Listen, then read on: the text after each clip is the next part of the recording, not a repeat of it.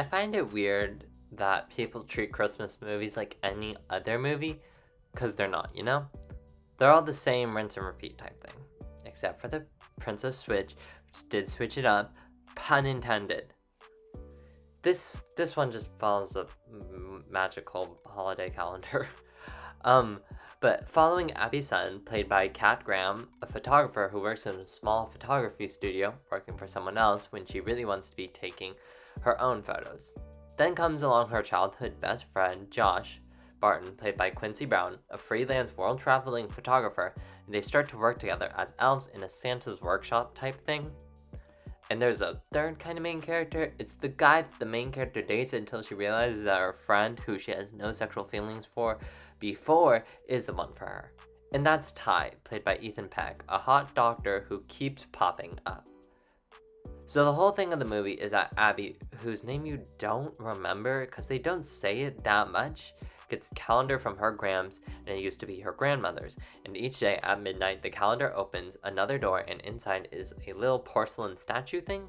And each one is supposed to predict what might happen to, to her during that day.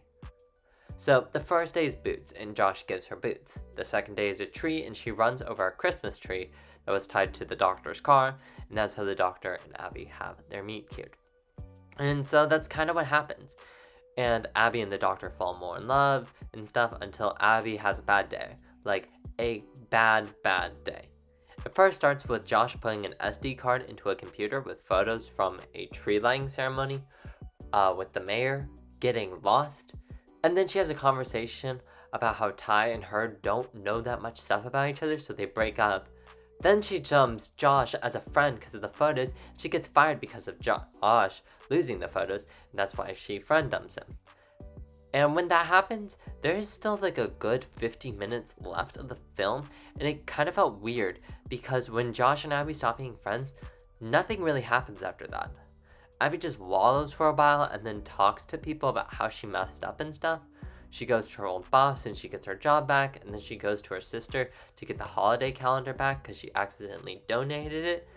And then, when not there, uh, she gets it back by way of her Gramps, uh, who bought it, and the end is pretty predictable, except for one part, which is the calendar itself.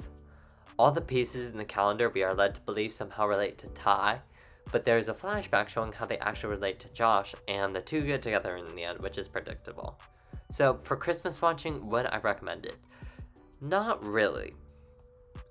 I think either Love Hard for a more conventional Christmas story, or The Princess Switch 2 and 3 for a fun spiced up story.